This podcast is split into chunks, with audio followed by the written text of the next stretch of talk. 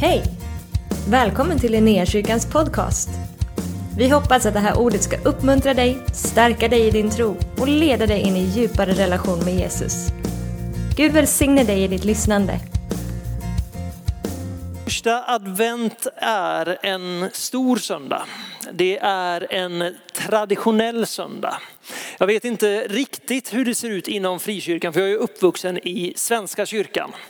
Men det man kan se där i alla fall är att på första advent så är det oerhört många människor som kommer till kyrkan som vanligtvis inte går på gudstjänst. Utan man kommer utav någon form av gammal tradition att första advent då är man i kyrkan. Och i Lysekil där jag växte upp, det var alltid mycket mer folk på första advent än vad det var en vanlig söndag. Och tro det eller ej, men det var den tråkigaste gudstjänsten på hela året. Ja men det var det. Det var liksom, visste man att nu ska det bli en lång seg gudstjänst, då var det liksom första advent man tänkte på. Det var mängder med salmer. Det var körens stora dag då de gick loss. De var värre än Thomas. Liksom. De tog sig stora friheter. Och kan säga det att kören i Lysekil, det var ingen hit vänner.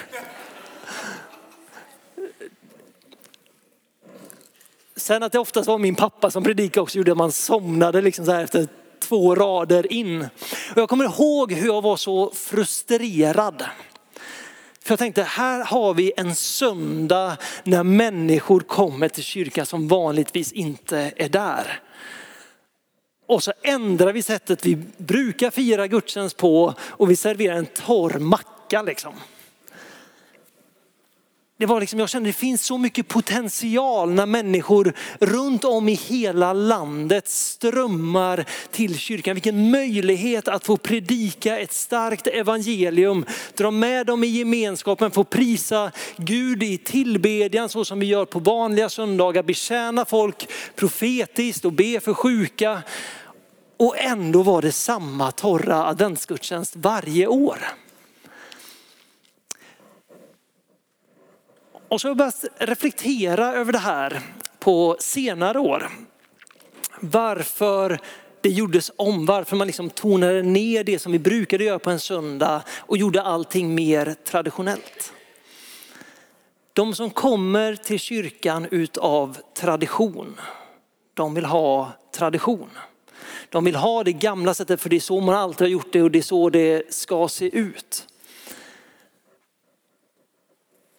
Och så börjar jag tänka på vad är det som predikas varje första advent? Vad är det för texter som läses då?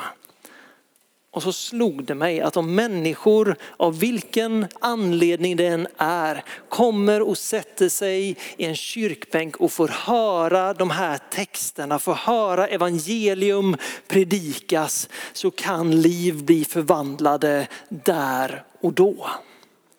Det handlar inte om hur vi gör det, det handlar inte om vilken tycke och smak vi har det, utan det handlar om att det sanna evangeliumet får gå ut och vidröra människors liv. Och då är frågan, vad är det för texter man predikar utifrån runt om i landet idag? Vi har Matteus 21 som vi ska börja läsa ifrån står så här i vers 1 till och med 11. När de närmade sig Jerusalem och kom till Betfage vid Olivberget sände Jesus iväg två lärjungar och sa till dem, gå in i byn där framför er. Där ska ni genast finna en åsna som står bunden med ett föl bredvid sig. Ta loss dem och led dem till mig. Och om någon säger något till er ska ni svara, Herren behöver dem och han ska strax skicka iväg dem. Detta hände för att det som var sagt genom profeten, profeten Sakarja kapitel 9 som Jakob inledde med här för, förut, att den profetian skulle uppfyllas. Säg till dottern Sion, se din kung kommer till dig ödmjuk och ridande på en åsna, på en arbetsåsnas föl. Lärjungarna gav sig iväg och gjorde som Jesus hade befallt dem. De hämtade åsnan och fölet och la sina mantlar på dem och han satt upp. Den stora folkmassan bredde ut sina mantlar på vägen. Andra skar kvistar från träden och strödde dem på vägen. Och folket, både de som gick före honom och de som följde efter, ropade Hosianna, Davids son. Välsignad är han som kommer i Herrens namn. Hosianna i höjden. När han drog in i Jerusalem kom hela staden i rörelse och man frågade, vem är han? Folket svarade, det är profeten Jesus från Nasaret i Galileen. I Lukas evangeliets version av den här texten så står det att fariseerna kommer fram och säger till Jesus, säg till dina lärjungar att tiga. Och Jesus svar, hans respons till de skriftlärda är, om inte de prisar så kommer stenarna att ropa ut. Du kan ha nästan vilken teologi du vill, men jag tror att när man läser en sån här text så går det inte att komma ifrån det faktum att Jesus kommer in i Jerusalem och uppenbaras som kungars kung och herrars herre. Att han är Messias, den som folket har gått och väntat på. Han är Guds smorde, han är sänd ifrån Gud för att utbreda Guds rike mitt ibland människorna.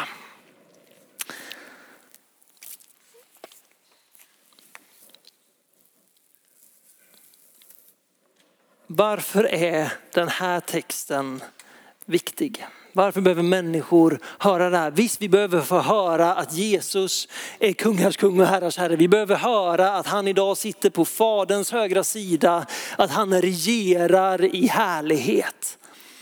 Men det finns ett annat budskap i den här texten också. En av anledningarna till att den här eh, texten är viktig.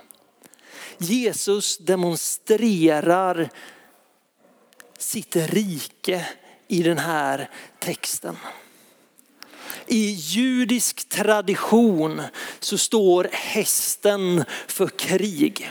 När romarna marscherar in i Jerusalem så kommer de på hästar, de kommer med mänsklig makt och styrka för att visa att det är vi som bestämmer. De drar uppmärksamheten till sig för att ingjuta fruktan och bävan i människor.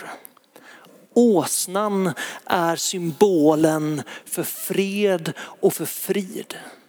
Jesus sitter upp på det här djuret, ett åsneföl som inte är någonting för liksom världens ögon. Det finns inget glamoröst över det. Och han rider in i Jerusalem för att visa att han är en kung som inte kommer med militär makt, med styrka och med vapen och kommer tvinga på människor det han har att komma med.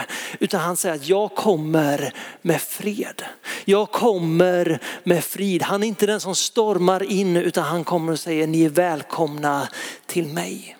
För judarna så var det här tydligt. De förstod inte bara att det här hänvisade till Sakarjas profetia.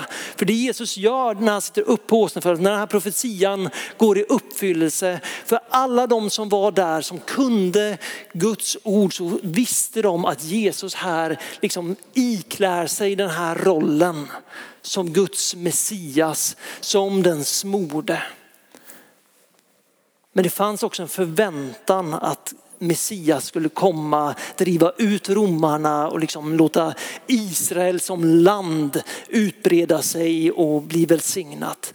Medan Jesus kommer på en åsna och visar att jag kommer med någonting annorlunda. Jag kommer med någonting ödmjukt, någonting som kan förvandla inifrån och ut. Inte någonting som kommer tvingas på dig. Tänk för människor runt om i vårt land idag som har en skev uppfattning av kristendom. Och bara få höra att kungars kung kommer och erbjuder sitt rike. Att han kommer och säger att mitt rike består av fred och frid. Inte av förtryck, av lagar och tvång utan han är fridsfursten som rider in i Jerusalem. Den andra texten som läses på första advent enligt kyrkoåret.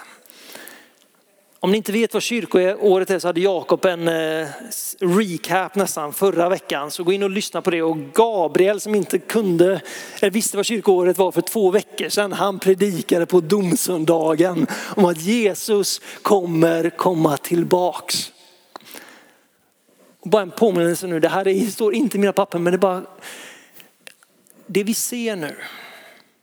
Vi vänder blicken mot julen med att Gud blir människa. Gud kommer in i världen. Det är också en profetia om det som komma ska när han kommer tillbaks i härlighet. Det kommer komma. Det är därför vi gör hela året för att påminna oss själva om att ja, han har en gång kommit och han kom och han bredde ut sitt rike. Men det kommer komma en dag när han kommer på molnen med all sin härlighet, all sin makt och där alla knän kommer att böjas inför honom. Det är inte den här predikan utan det var Gabriels predikan, så gå in och lyssna på den. Men det står så här i Lukas kapitel 4, vers 16 till 21. Så kom han till Nasaret där han hade vuxit upp. På sabbaten gick han som han brukade till synagogan. Han reste sig för att läsa ur skriften och man räckte honom profeten Jesajas bokrulle. När han öppnade rullen fann han stället där det stod skrivet, Herrens ande är över mig, för han har smort mig till att förkunna glädjens budskap för de fattiga. Han har sänt mig att utropa frihet för de fångna och syn för de blinda. Att ge förtryckta frihet och förkunna ett nådens år från Herren. Sedan rullade han ihop bokrullen, räckte den till tjänaren och satte sig. Alla i synagogan hade sina ögon fästa på honom. Då började han tala till dem. Idag har det här stället i skriften gått i uppfyllelse inför er som tror. Eller inför er som lyssnar stod det till och med. I den första texten så ser vi Jesus rida in som kung. Har man läst Bibeln så vet vi att Jesus ger sitt liv för syndare. Han uppstår ifrån de döda därför att syndens makt, dödens makt inte kunde hålla honom. Och han stiger upp till himmelen för att sätta sig på faderns högra sida. All makt i himmelen och på jorden tillhör honom. Folket förväntade sig att han skulle utbreda Guds rike. Och vad är det Jesus proklamerar att han ska göra? Han ska utropa frihet för de fångna, syn för de blinda, ge det förtryckta frihet. Förkunna ett glädjens budskap för de fattiga. Och han säger att Ska vi bara se här nu, för nu tappar jag ordet bara för det. Han ska förkunna ett nådens år från Herren. Ett nådens år från Herren kanske inte säger så mycket för oss i vår tid. Men det sa allting för de judar, de israeliter som lyssnade. För nådens år återspeglas till jubileumsåret i gamla testamentet. Ni vet när Israels folk är i öknen och de väntar på att få gå in i det förlovade landet så kommer Gud och ger Mose lagen. Och det står så här i tredje Mosebok eh, kapitel 25 vers 10. Ni ska helga det femtionde året och utropa frihet i landet för alla dess invånare.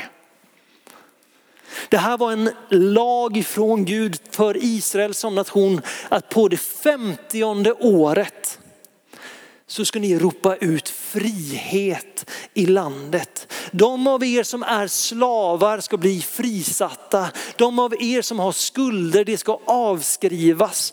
Ni som har sålt era egendomar, ni som har sålt era djur, det ska nu bli tillbakagivet till er.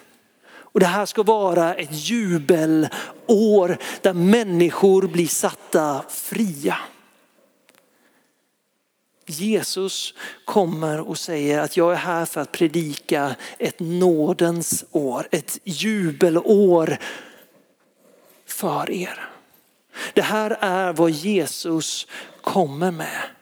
Frihet, det är vad, vad de eh, judiska personer som var där hörde när han säger ett nådens år. Ett år utav frihet. Men det Jesus förkunnar är inte det som ledare världen om idag pratar om. Ni vet the great reset för att rädda världens ekonomi. Vi går tillbaks, vi slopar allting, vi börjar om från början. Det är inte det som Jesus pratar om, utan Jesus pratar om frihet på riktigt.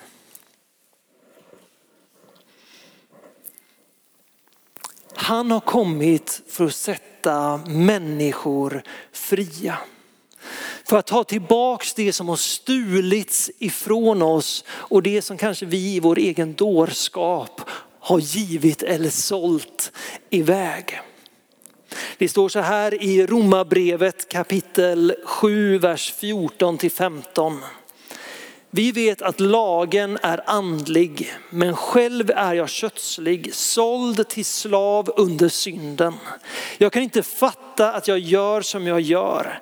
Det jag vill, det gör jag inte, men det jag hatar, det gör jag. Det är Paulus som skriver detta. Det jag vill göra, det gör jag inte. Det jag inte vill göra, det gör jag. Bibeln talar om syndens makt, att människan är drabbad av synd, att vi är förvridna eller perverterade. Vi tror på lögner som påverkar vårt sätt att leva. Vi har så lätt att liksom ta upp den här syndakatalogen och börja räkna olika synder. Jag har gjort det eller jag har inte gjort det. Vissa människor har så svårt att relatera till ordet synd. Därför man tänker att det handlar om att mörda, om att stjäla, om att begå äktenskapsbrott och alla de andra tio budorden. Medan Bibeln talar om en makt som har kommit och liksom förvridit oss. Och vi är alla, eller har alla varit slavar under synden. Och jag tror att det blir lättare för oss att relatera till det när vi tänker så som Paulus gör. Jag kan inte fatta att jag gör som jag gör. Det jag vill, det gör jag inte. Men det jag hatar, det gör jag. Vi tänker inte på det sättet som vi önskar att vi tänkte. Tänk bara för en sekund om det, allt som gick genom ditt huvud stod skrivet i pannan på dig. Man hade gått med mössan neddragen långt över pannan för att andra människor inte skulle se vad det är som går genom mitt huvud. Jag säger inte alltid det jag vill säga. Ibland säger jag saker som jag inte önskar att jag var kapabel till att säga. Jag kanske, för, kanske förklarar de, vissa lögner med att det är små vita lögner. Vi drivs av fruktan istället för kärlek. Vi brottas med en känsla av ångest, av skuld och skam. Och vi slutar aldrig att sträva efter att förverkliga oss själva. Vi längtar på något sätt efter att komma till den där platsen där jag någon dag kommer finna den där tillfredsställelsen när jag bara kan luta mig tillbaka och njuta av livet. Vi drivs av egoism, av själviska begär. Jag gör det i alla fall i mångt och mycket, inte alltid, men i mångt och mycket. När vi börjar tänka på synderna om allt det där, istället för att kolla på fysiska handlingar, bara tänka på allt det där som jag kanske inte är stolt över mig själv i. Det som Paulus beskriver som att vara slav under synden. det har Jesus kommit för att bryta. Det har Jesus kommit för att utropa ett jubelår över ditt liv. För att komma in och bryta de bojor, de lögner, den fruktan som vi lever i. För att leda oss in i ett liv där vi kan känna att vi kan gå rakryggade, där vi är fria i vårt eget samvete. Och precis som det står i Romarbrevet 8, vers 15 till 17 så står det så här. Ni har inte fått slaveriets ande så att ni på nytt måste leva i fruktan. Nej, ni har fått barnaskapets ande och i honom ropar vi Abba far. Anden själv vittnar med vår ande att vi är Guds barn och att vi är barn och är vi barn så är vi också arvingar. Guds arvingar och Kristi medarvingar. Lika visst som vi lider med honom för att också förhärligas med honom.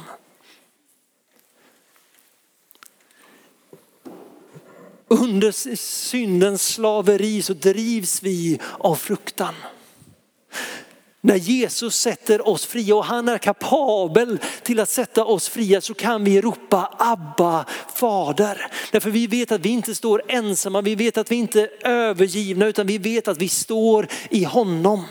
Vi vet att vi är rättfärdiggjorda, inte genom våra egna ansträngningar eller våra egna liksom, logiska perspektiv utan vi kan ropa det för att vi vet att han har betalat priset för mig. Han har kommit för att leda mig ut ur fångenskap. Så när Jesus säger att jag är här för att sätta de förtryckta fria, vi har alla varit på ett eller annat sätt förtryckta under syndens makt. Vi pratar inte bara om mänsklig makt nu, för Bibeln säger att vi slåss inte mot kött och blod utan mot andemakter. Vi har alla varit ansatta på olika sätt. Vi har varit fasta i droger, vi har varit fasta i begär. Vi jagar ständigt efter pengar eller den där riktiga Svensson-drömmen med en stor villa och med en bra bil och hund och fru och barn. När allting bara ska vara bra så vet vi att verkligheten inte överensstämmer med det. Därför att lögnen har fått oss att tro att det är det som ger oss tillfredsställelse på riktigt. Att det är det livet handlar om. Syndens makt drar våran blick ifrån Gud, han som vi är skapade till att ha en relation med. En Gud som vill komma och samtala med oss på daglig basis. En Gud som vill komma och låta en källa av liv flöda upp på din insida. Vi är skapade för relation. Syndens makt vill dra vår blick bort ifrån det och fästa det på det kötsliga, på det världsliga här och nu. Och Jesus säger, jag har kommit för att predika evangelium, de goda nyheterna. Att det finns frihet för dig. Det finns ett liv tillsammans med Gud för dig idag. Det står i Johannes kapitel 3 att Jesus har inte kommit för att döma världen utan för att frälsa världen. Ni vet frälsa, det betyder att befria. Det kommer från det gamla ordet frihalsa. Ni vet när slavens eller brottslingens liksom nack, vad heter det? Kättingen runt deras hals bröts av som tecken på frihet. Det som vi är bundna med, det som vi kämpar med, det vi brottas med, det har Jesus kommit för att bryta i ditt liv. Det har han kommit för att kunna avklä dig, för att du ska kunna ikläda dig honom. För att vi ska kunna leva som söner och döttrar till världens skapare med en frimodig ande. Med en glädje och en frid som övergår allt mänskligt förstånd. Det är underbart när man står och lyssnar på vittnesbörden om förvandlade liv. Om den där första kärleken till Jesus. När allting blir lite som en dans på rosor därför man vet att jag tillhör honom. När det där mörkret som vi så ofta upplever bryts på grund av att ljus kommer in på insidan.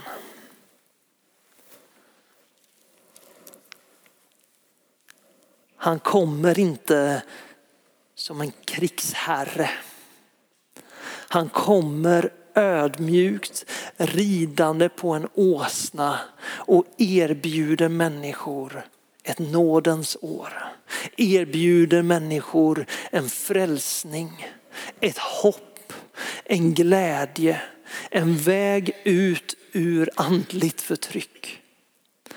En väg ut ifrån våra egna själviska begär som hela tiden vill dra oss ner därför att han vill komma och lyfta dig upp. Han vill att du ska kunna se människor i ögonen och inte döma utan se dem med kärlek.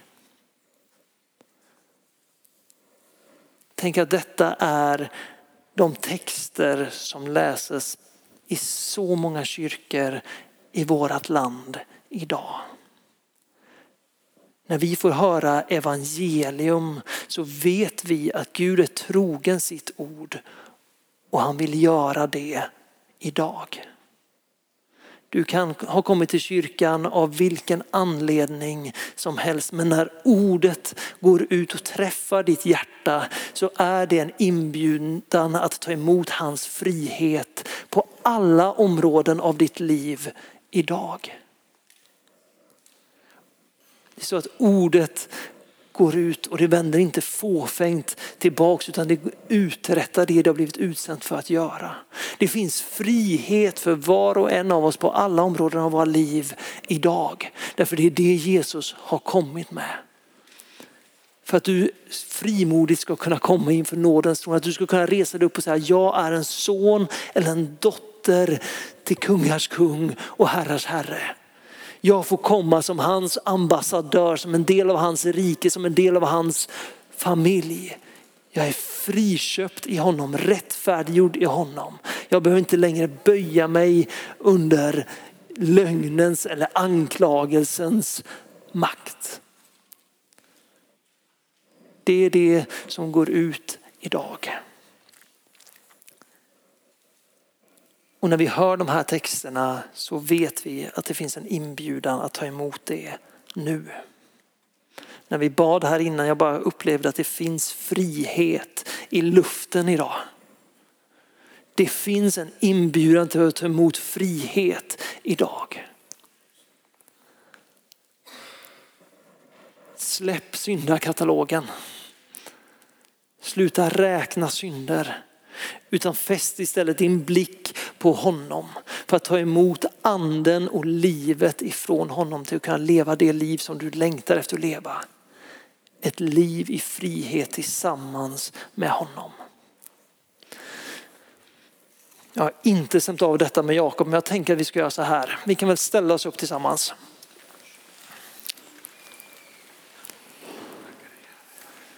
Vill du ha frihet i ditt liv? Vill du ha mer av Guds frihet på din insida? Vill du att dina tankar ska överensstämma med hans tankar? Att din längtan ska överensstämma med hans längtan? Så vill vi be för dig idag. Lovsångsteamet kan komma fram. Vi kommer senare under gudstjänsten som vanligt ha möjlighet till personlig förbön vi har ljuset där så vi har personlig förbön här borta idag. Men vi vill nu bara i, i början av låsningspass, längtar du efter frihet i ditt liv? Du behöver inte säga på vilket område, du behöver knappt veta vilket område det handlar om. Men längtar du efter större frihet i ditt liv? Så vill jag bara välkomna dig fram. Så kommer förebedjarna att komma och lägga händerna på dig, bara be att det som Jesus har sagt att han kommer med ska få ske i ditt liv idag. Lovsången kommer börja spela, de som inte kommer fram var med och, och sjung och tillbe. Men vi vill be för människor till frihet. Är det så att du inte har tagit emot Jesus än idag så är idag en perfekt dag att få ta emot honom. Uppleva hans frihet på riktigt. Helige vi bara tackar dig för vem du är. Vi tackar dig för att du är fridsfursten. Vi tackar dig för att du är kungars kung och herrars herre. Och vi bara vet, vi vet att din vilja för dina barn är frihet. Så därför bara vi talar ut din frihet. Vi talar ut ett glädjens bud för de fattiga. Vi talar ut frihet för de förtryckta just nu i Jesu namn ett rent, fritt samvete i Jesu namn. Herre, vi ber att du får bryta de bojor som håller oss bundna, Herre. Vi ber att du får forma våra tankar och våra hjärtan efter ditt hjärta, Herre. Herre, vi bara säger kom och låt din vilja ske idag. Kom och låt oss smaka din frihet på nytt, Herre. Välkomna fram om ni vill ha, ha förbön så kommer Jakob snart att leda er vidare.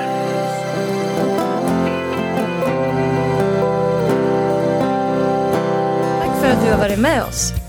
Hoppas du känner dig inspirerad av Guds ord och har fått nya perspektiv. Hör gärna av dig till oss och berätta om Gud har rört vid dig på något sätt. Vi är så glada att få höra vittnesbörd om vad Gud gör. Du kan mejla oss på adressen info